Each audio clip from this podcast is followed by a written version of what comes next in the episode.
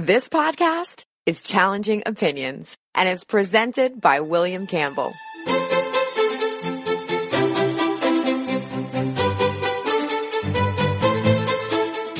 Thank you for downloading the Challenging Opinions podcast for December 30th, 2019. I heard one podcast from the BBC a while back with new ideas that intrigued me, so I got in touch with one of the participants to ask if the ideas about race and racism are real, and if they are, what do they mean?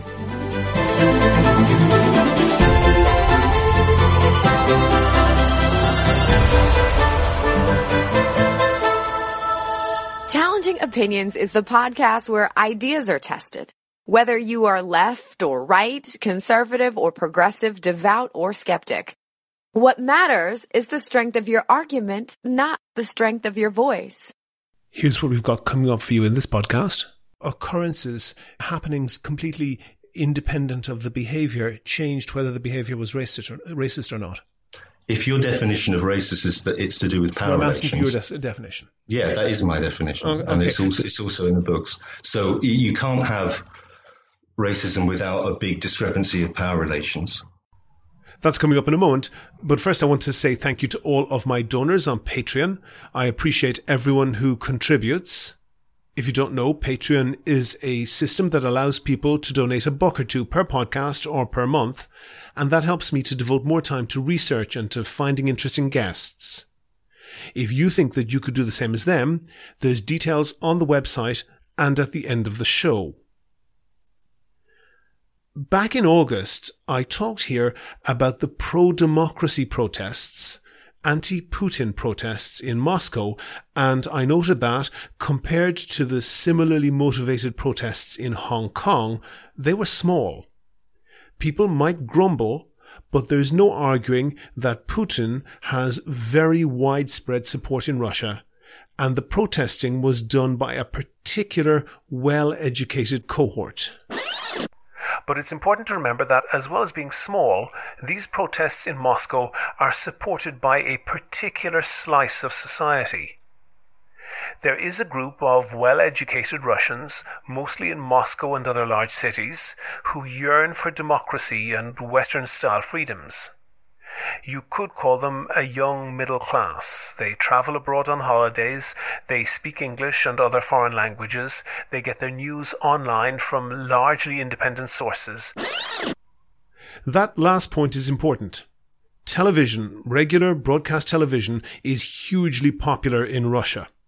It's hugely influential, and it is totally under the thumb of the Kremlin. Just last week, Alisa Yarovskaya, a prominent journalist on a Russian regional TV station in northwest Siberia, asked Putin at a press conference why Moscow wasn't supporting a project to build a bridge to link two local towns, a project that the regional governor had proposed. Pretty innocuous, you might think. Not in Russia. By the next day, she was unemployed, saying that she had quit her job rather than be fired. That gives you an idea of the level of dissent tolerated, or rather not tolerated, in Russian TV news. But as I said in August, the young, urban, often well educated people who are most likely to support democracy often just bypass Kremlin propaganda and get their news online. Often they speak English or some other foreign language and keep well informed via foreign news websites. But there might be a roadblock coming on that bypass. This week, the Russian government announced that it had successfully tested what it called RUNET. This is the internet, sort of. The sort of there is important. If you work in a large office, your computer is connected to the internet so you can send email and check websites, right? Not quite. A typical computer in a large office is connected to the company network, and that is connected to the internet so you can look up stuff online.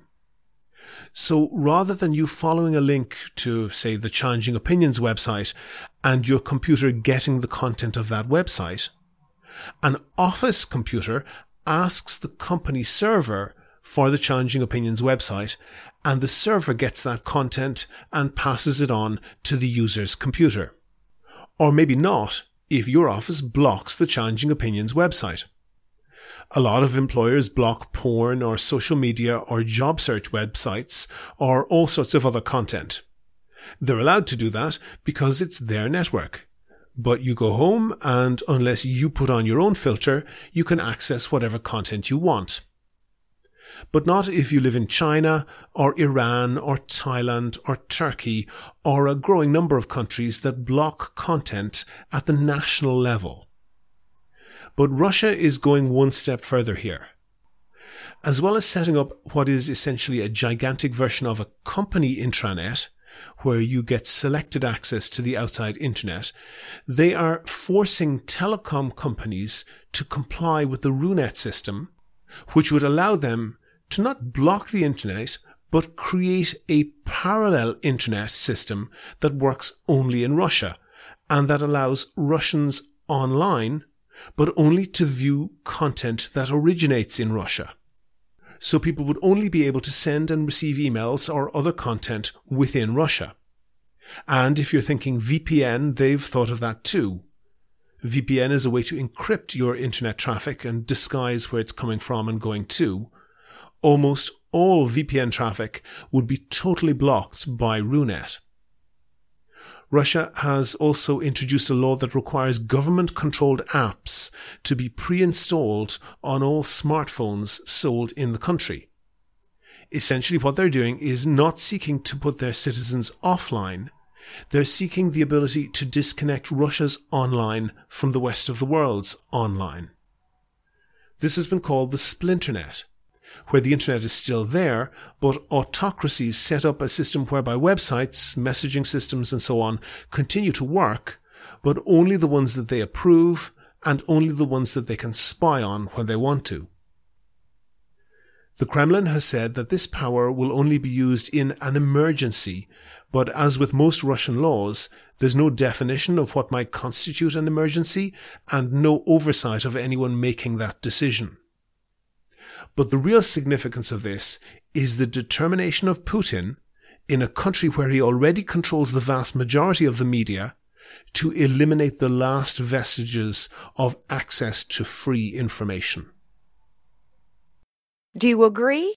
Do you disagree? If you want your point of view heard, email podcast at challengingopinions.com and say what you think.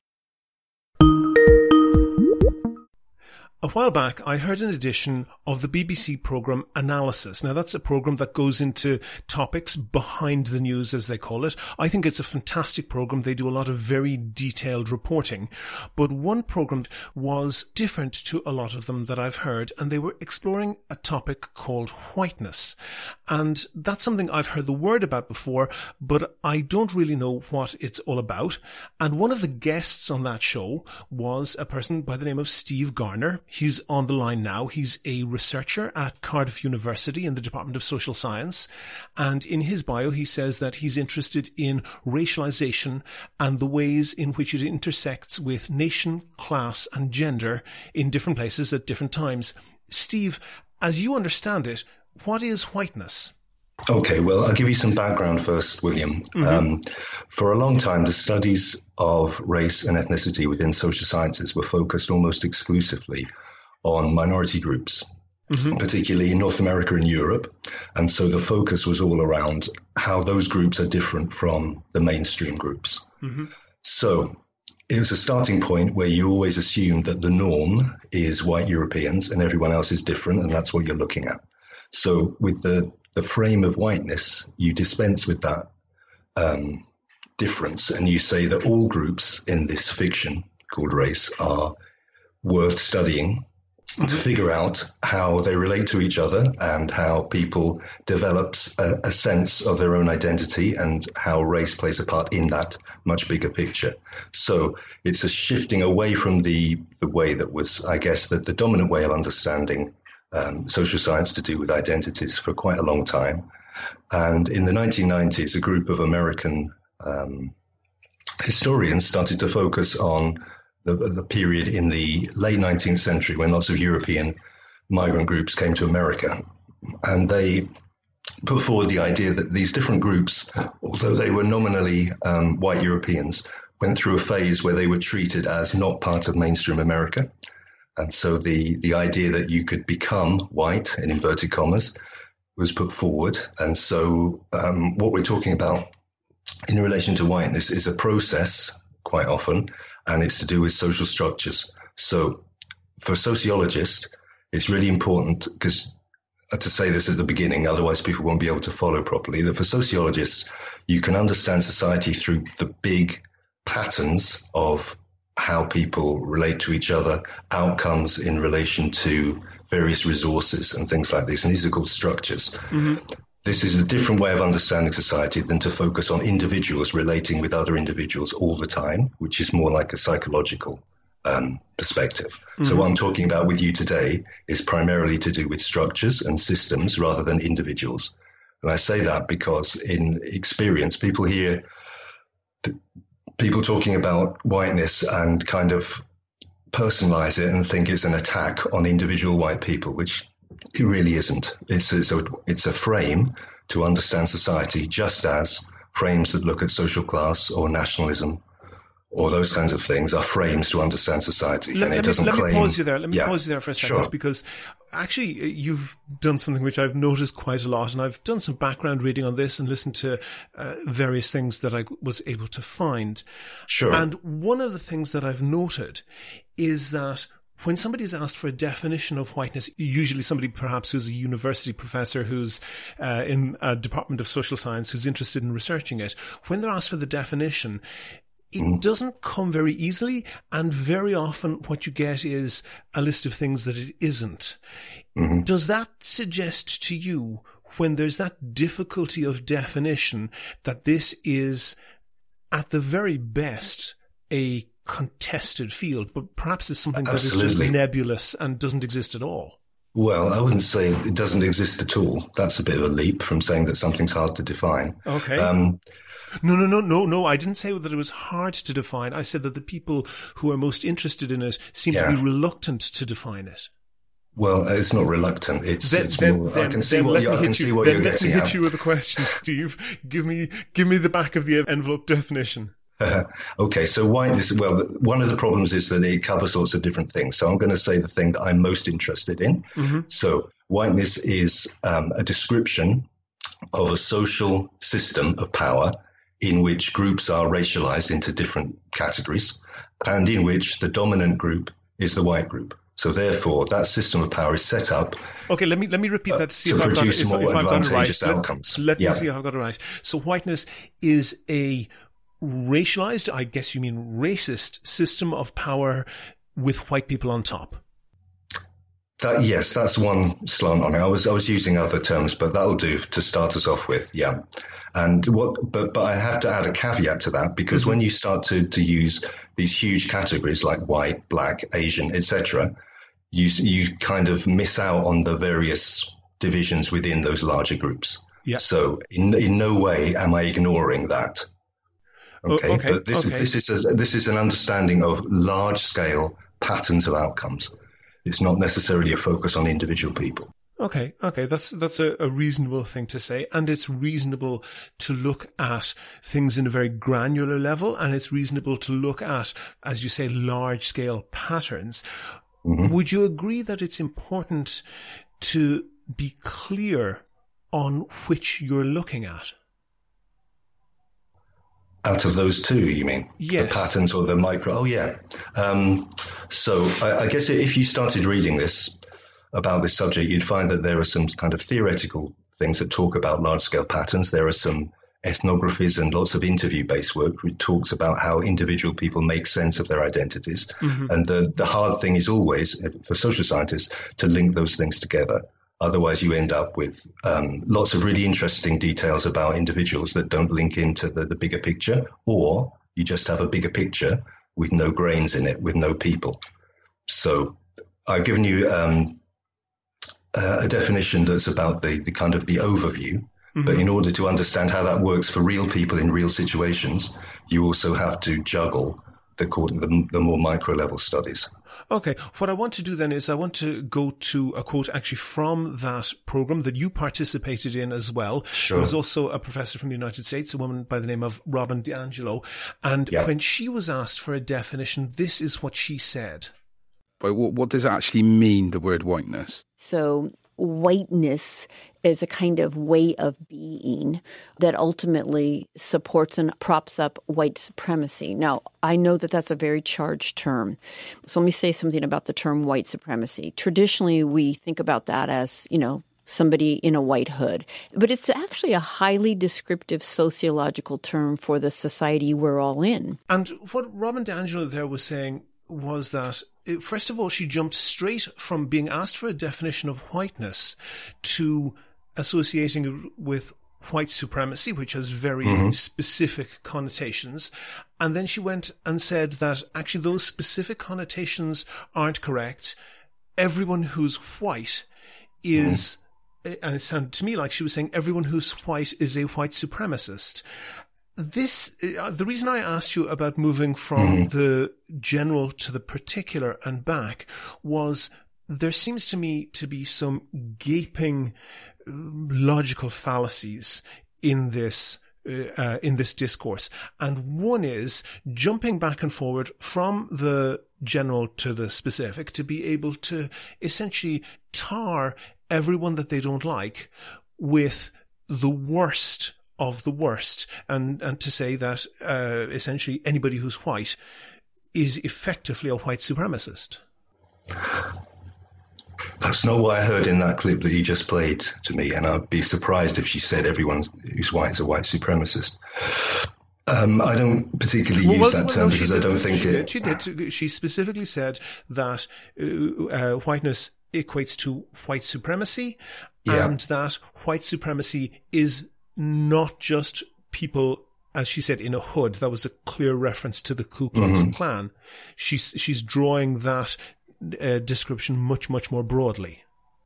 Yeah, so white supremacy is a shorthand term mm-hmm. for the system that I just described to you. Yeah, uh, like a system that's set up so that the more advantageous outcomes come to the white group rather than to other groups in general. So for me, that's what white supremacy is. But it's it, by by using two words, it saves you going through thirty. So, but that doesn't very well translate into a discussion for people who aren't used to using the term like that. So I, I can see why there's a um, a stumbling block with that term. Oh, okay. And then also on that BBC program that you were on, there's a lot of talk about how white people need to analyze their own whiteness. Mm-hmm. That seems to me very, very poorly defined. Jewish people have a, a phrase, a self-hating Jew.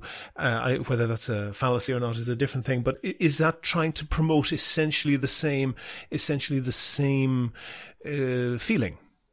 Right. So for me, it's not about hating. Mm-hmm. It's about analyzing a system of power. And in the system of power, by definition, not so many people have power. Otherwise, there would be a, a deadlock on every level of discrimination. Discrimination only functions. Pa- power by definition is groups, scarce. Yeah. Yeah. Right. So if you're part of a system, it doesn't necessarily mean you're in a in the part of the system that determines things. Mm-hmm. So, for example, I would say that if you if you loosely divide up the categories of people, which which we do in order to generalize, mm-hmm. into racialized groups, groups that have ha- had racial labels attached to them, mm-hmm. if you do that, then within each group there'll be people who have more or less power than others. So the idea of white supremacy is that in the white group, the, the people who determine the big important things that happen in, in society and the economy and politics are primarily white people and they uh, have a, a, a, control of a system that produces generally, and not in every case, but generally more advantageous outcomes for other white people than relative to people who are not racialized as white. Yeah, that, that, that seems yeah, that seems obviously true. People. That seems obviously true. Right, so that, that's what it is. And for, me, but you, but you've asked me about the, the self-hating Jew thing, and I want to really um, say that this isn't about hating yourself as a as a white researcher. This is about identifying patterns of power and advantage and being able to understand them. So when people say white people should examine their whiteness, what it is is trying to understand how that plays out, how your advantage in some cases plays out. People don't have advantage across the board, but they have an advantage in places that maybe that they haven't thought of before. And when I've done this type of exercise in the in the classroom, people do come to conclusions about how advantage works and doesn't work. And for example, people who don't go through particular experiences don't know that those experiences exist. So they imagine that they are on the on a level playing field with other people. But when they hear other people talking about the kind of things that they experience on a daily basis, they think, actually, I didn't know about that. And I realized that because I don't have to go through it, that is an advantage in certain context. Mm-hmm. So it's not about hate, it's about recognizing and identifying social structures. Sure. And, and, kind of and there's no question, do. Steve, there's no question that in many Western societies, being white strongly correlates with many of those advantages. Yes, it does. But, but, but, but, a strong correlation. Well, uh, hold on, hold on, hold on, Steve. A sure. strong correlation is only that. And there are uh, abundant particular examples where you can mm-hmm. find white individuals who have dramatically less power than particular oh, black individuals. Yeah. And that tends to then focus the study, focus the attention on the color of somebody's skin and not mm-hmm. on the power relations. That that seems to me to be uh, not. When you say power relations in that relation, you're talking about socioeconomic relations, are you? Yes, so exactly. Yes. Yeah. Okay. So, so, for example, for example, for example, uh, black women in the United States are generally quite a lot less powerful than white men. But if the black mm-hmm. woman is Malia Obama and the white man is a 45 year old uh, coal miner who dropped out of high school and is now sick and is losing his health insurance, that is not necessarily the typical example, but those examples abound. Oh, yeah. And it seems right. misplaced to me to be lecturing to people like that, that they need to be examining the way in which they are uh, using their whiteness against somebody who's not white. Okay, so that's that's a very clear and good example to give, and it's obviously clear that in the in the states, for example, there are more white Americans living under the poverty line than there are other, other groups. But it's a, but a smaller percentage of white Americans live under the poverty line. Yes, they're the, the largest number, but they're underrepresented. That's yeah, easy statistic to understand. So, yes. okay, so that, that's the that's the big picture thing. So this is why I was saying at the beginning. That for, for me, the, the paradigm of whiteness is driven by these large scale um, patterns so it doesn't discount the idea that individual people can do better or worse than others. That's not the, the point of it. Mm-hmm. The point is that once you start to, to understand the, the broader patterns, then you have to think about how is it that that example comes about that you just gave me, mm-hmm. because those are those run counter to the major patterns. I think we can agree that. I'm not sure that you what you're talking about is a real thing, that a pattern, a sub pattern, shall we say, that runs counter mm-hmm. to the main pattern just proves that the main pattern is oh, I didn't more say it proves it. I said it is something no, that you I'm have to understand. I'm saying that it proves that it may, that the main pattern is more complex than you might like to think. Right.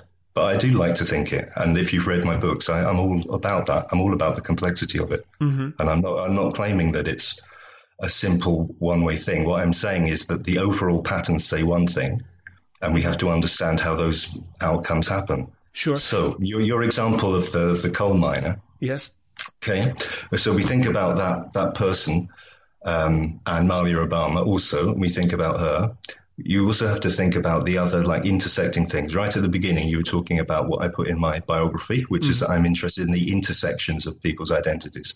So on these different parts of people's identity. No one is just a, a, man or just a woman or just white or just black, etc. You've got uh, multiple sets of identifiers, right? And on each of the, the axes of power, you're, you're in a different place. So that miner, for example, although because he's in the white group, he's somewhere at the top end of the spectrum in terms of race, he's also somewhere near the bottom end in terms of socio- socioeconomic status or, or class or whatever you want to call that, mm-hmm. right? So you're you're on different axes of relative power and relative lack of power, mm-hmm. right? So what I'm trying to do with whiteness is understand the particular outcomes that come out of racialized difference. There's another set of pictures that you could put forward, like the one you just said, to do with socioeconomic distinction. Mm-hmm. And there's another one about gender, etc. We could come up with all of these different axes. If you put all of those things together, you find other patterns, mm-hmm. right? But in the discussion we're having, we're, we're starting off with the one which is about whiteness and race. Mm-hmm. And we can't, we can't cover all of these other equally interesting social discrimination things. And what, because people have different positions within social structures on one level to do with class, which is the one that you're talking about there, it doesn't mean that it cancels out all of the other things. They are simultaneously valid. So that's my point back to you. It's not to say that your example is wrong and mine is right. I say these are both right and they need to be understood and they don't invalidate one another. I'm interested in the increasing complexity of this and the increasing complexity needed to explain this. And yeah. I'm reminded of when it was believed that the Earth was the center of the universe and that all the planets uh-huh. and the sun orbited the Earth. And as the telescope was discovered, increasingly complicated explanations about the planets going backwards and forwards mm-hmm. were created in order to maintain that. It seems a little bit to me that what you're saying is a bit like that, Steve, that when the main thrust of, of the theory is observably incorrect, you're just adding layers of complexity to try and explain away those obvious errors. Well, I wouldn't say they're errors. How are they errors? Well, inconsistencies you, with what we can, with what well, if, okay, we well, observed reality. I don't consider them as inconsistencies. I consider them. This is the complexity of studying social science. If you mm-hmm. can get someone else on who can explain one of these other um, discrimination axes um, in a very clear way, in where there is no blurred edges or anything complex about it. I will honestly take my hat off to them because I think this is exactly what social science is about. And it's very rare that you get to identify a pattern where I could just say, here's the definition, two lines, mm-hmm. and you could say, oh, that's really clear. What are we going to talk about for the other 29 minutes of our discussion. That's not how it works in my experience. And complexity doesn't mean that uh, a thing is wrong. It means that you're always trying to think about how to make it more accurate. And when you do that, you let complexity into it. Okay, let me go on to one other thing then. We talked there about how people of uh, different races may or may not be in a more powerful position mm-hmm. and how power coincides with that. Yeah. And I'm interested more in the real world effects of that because I talked about going from the general to the particular. And we do see, particularly in the universities, I know you work in a university, people moving from this general thrust, which is undoubtedly true that white people have a disproportionate amount of wealth and power, down to a very, very granular level. And you see in universities people who are the wrong color or whatever, being told that they're not allowed to speak, not allowed to attend particular lectures, not allowed even to have an opinion in some cases. And that's not an entire group. That's actual particular individuals where, uh, where the people doing that lecturing quite possibly have no idea of what their background is this does seem to be an excuse for bad behaviour sometimes, isn't it? Well, you're, you're painting a picture that I don't recognise at all of UK universities where I've worked. And I'm not really sure, unless you can give me specifics about what you're talking about there. That sounds like a, the kind of thing you'd see on a on a website where people are complaining about freedom of speech.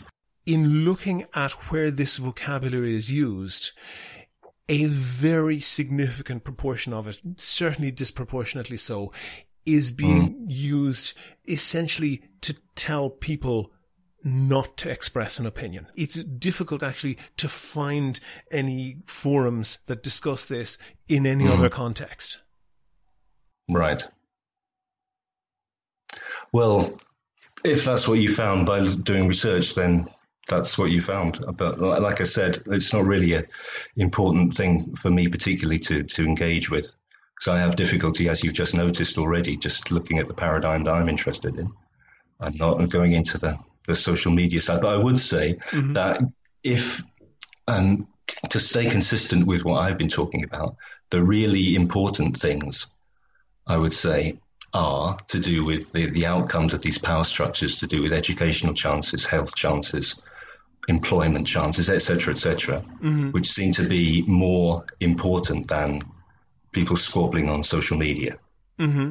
So that's what I would throw back to you. Are you saying that those that the, they could be um, lack of civility issues? Um, I'm, I'm, happy to go along with that if that's what you say. You've seen, you've seen it. Mm-hmm. Are you are you saying that that's a more important issue than these long-standing and very well documented social discrimination outcomes no, for not, groups not, not that are not racialized as white. Well, the, the specific answer to question, your question is, is, is, is, is no, I'm not. But this particular discourse seems to me to be uh, problematic because mm-hmm. it, in some cases, blurs a discussion. And mm-hmm then uses that blurring uh, to blame people and to, to express hostility towards people for, for particular wrongs when those people who are on the receiving end of that hostility are clearly not the correct targets. Mm. Well, this is this part of this is this confusion again between trying to understand something as a system and looking at individuals and blaming individuals. So this is not about blaming individuals, as I've already stated. So I think that, that what, what, you're pointing at is a real thing, right? Mm-hmm. People people are interpreting and engaging in this kind of discussion. I think personally that that is in a way missing the point. point, and the point for me is those bigger things that I just talked to you about. Okay. So what, what, I, what, I, what I, want to do then is I want to li- listen to one other short clip from that analysis program that you were on. Whiteness studies proponents see anti Irish or anti Polish sentiment as evidence of the fluidity of whiteness. Groups can become white over time. In fact, stay with this a black or brown person can display whiteness. Um, the reality there is, isn't it, that if the term is so fluid, it becomes meaningless? It could do with having some subdivisions in it rather than one term because whiteness already, like, you know, if you look at the beginning of my book, I've got at least five different definitions of it. But I, I can see why you want to, to focus on that one. That's a really good example for us to, to get our teeth into. Do you mm-hmm. want me mm-hmm. to explain the background to that one? Uh, absolutely.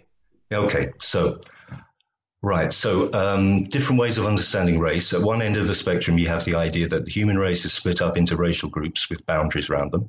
Yeah, and this this is a social rather than a biological thing. Yeah, so the one that I'm talking about is the biological one, and then as you as you've indicated, as you move along the other end of the spectrum, you move to the idea that racial identities are social and not biological. Uh-huh. And so that what um, Neil, who did that program, is talking about there is the, the part where we've moved to the, the idea that groups can be characterized as racial groups, mm-hmm. even if they are nominally part of a much bigger racial group.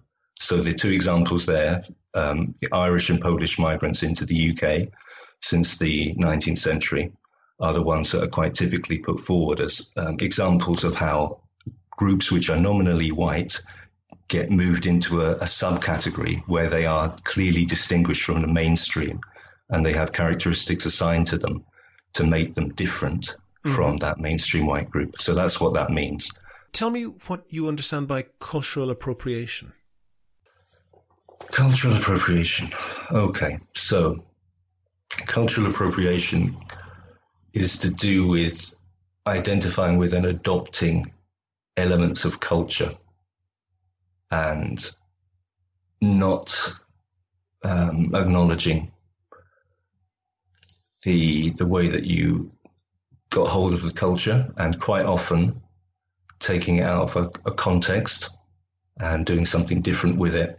The phrase seems to me to be thrown around at anyone, for example, uh, uh, there was a particular controversy in one university in the US whereby certain students demanded the sacking of a particular, particular staff member who had suggested that students who wore Mexican style sombreros on Halloween were not as blameworthy as the people who demanded her sacking uh, might have said.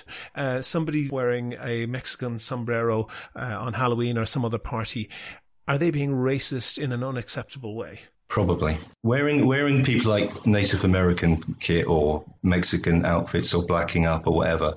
All of this is, um, all of that is racist because it, it what it what it does is pl- puts those people's culture into a like a a, a theatrical mode mm-hmm. when in the in the overall patterns around in society, these are disadvantaged groups. So it's it, inhabiting the the culture and physical appearance of a disadvantaged group for entertainment purposes, and it makes the people who are actually in those groups feel um, disrespected. So, so would you think that wearing cod leprechaun hats with uh, orange hair coming out and uh, so forth on St. Patrick's Day in New York is racist? Well, I don't think so. Why not? Because it doesn't fit into the what I've just said there.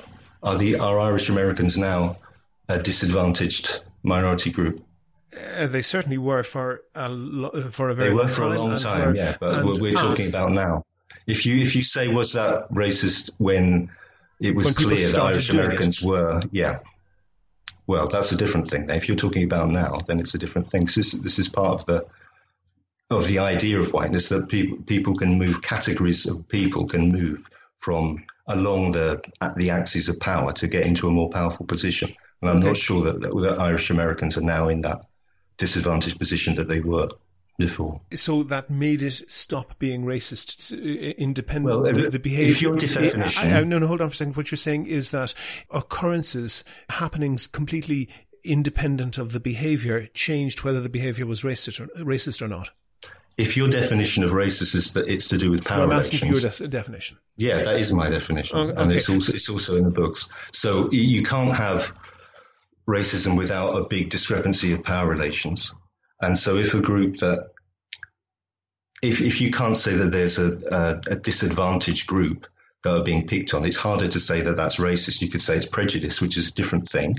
But racism is all about power relations, as far as I understand it. Japan is a deeply racist society. If you're a white person in Japan, you will suffer, uh, you will suffer very significant discrimination. So I'm right. wondering, does the same behavior by a different group in the same, con- and I accept the context that you're saying that, you know, if somebody is coming at a particular behavior from a position of power over a less powerful group, then that clearly changes the context. I'm not disputing that, but somebody who's, for example, a white person who lives in Japan or even a mixed race person who lives in Japan will experience mm-hmm. very significant racism.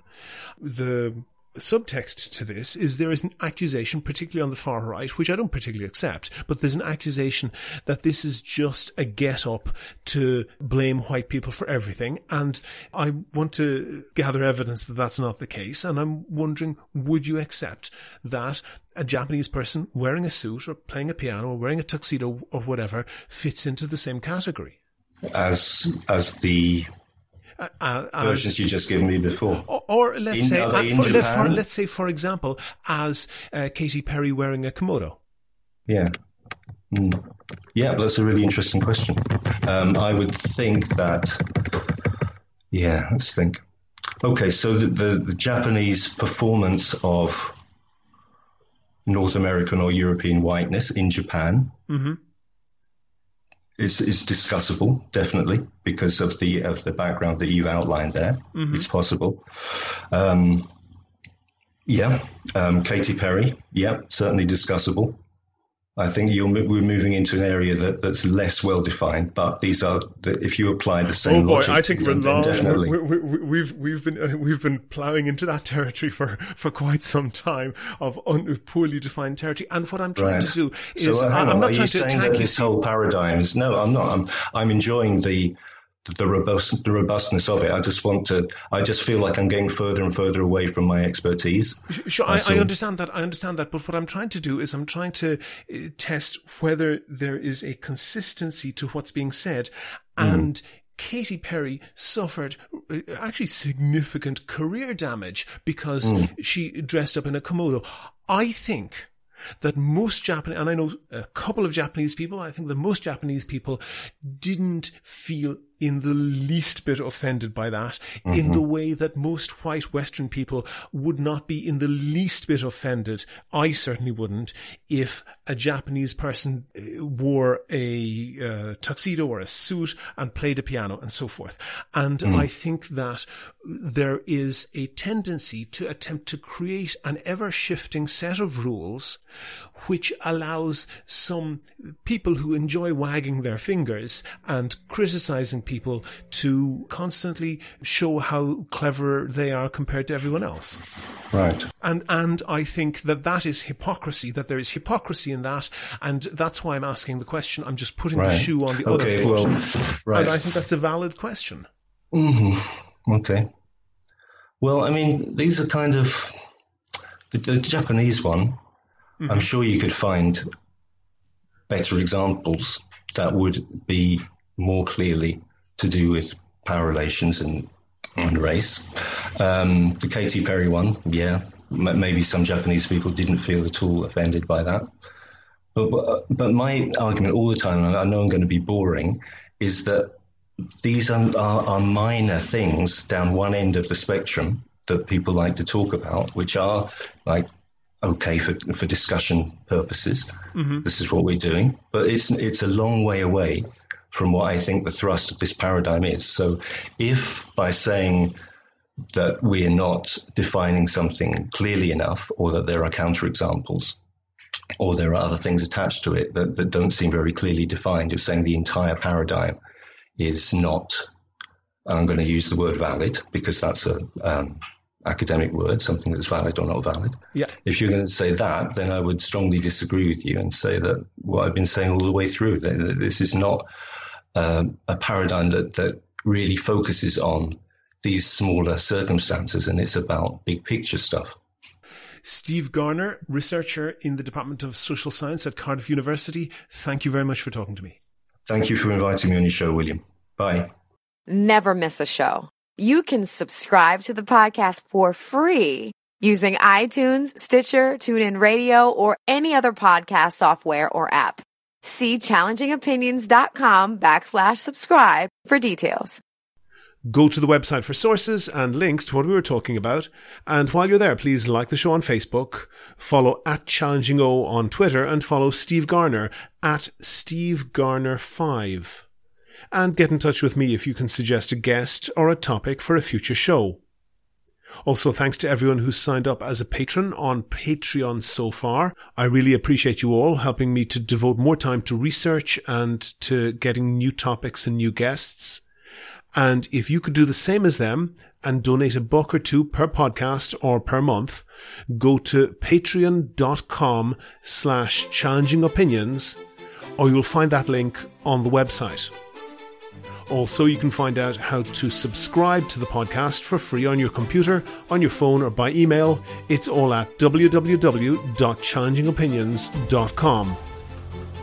The Challenging Opinions podcast is produced and presented by me, William Campbell. Happy New Year, and thank you for listening.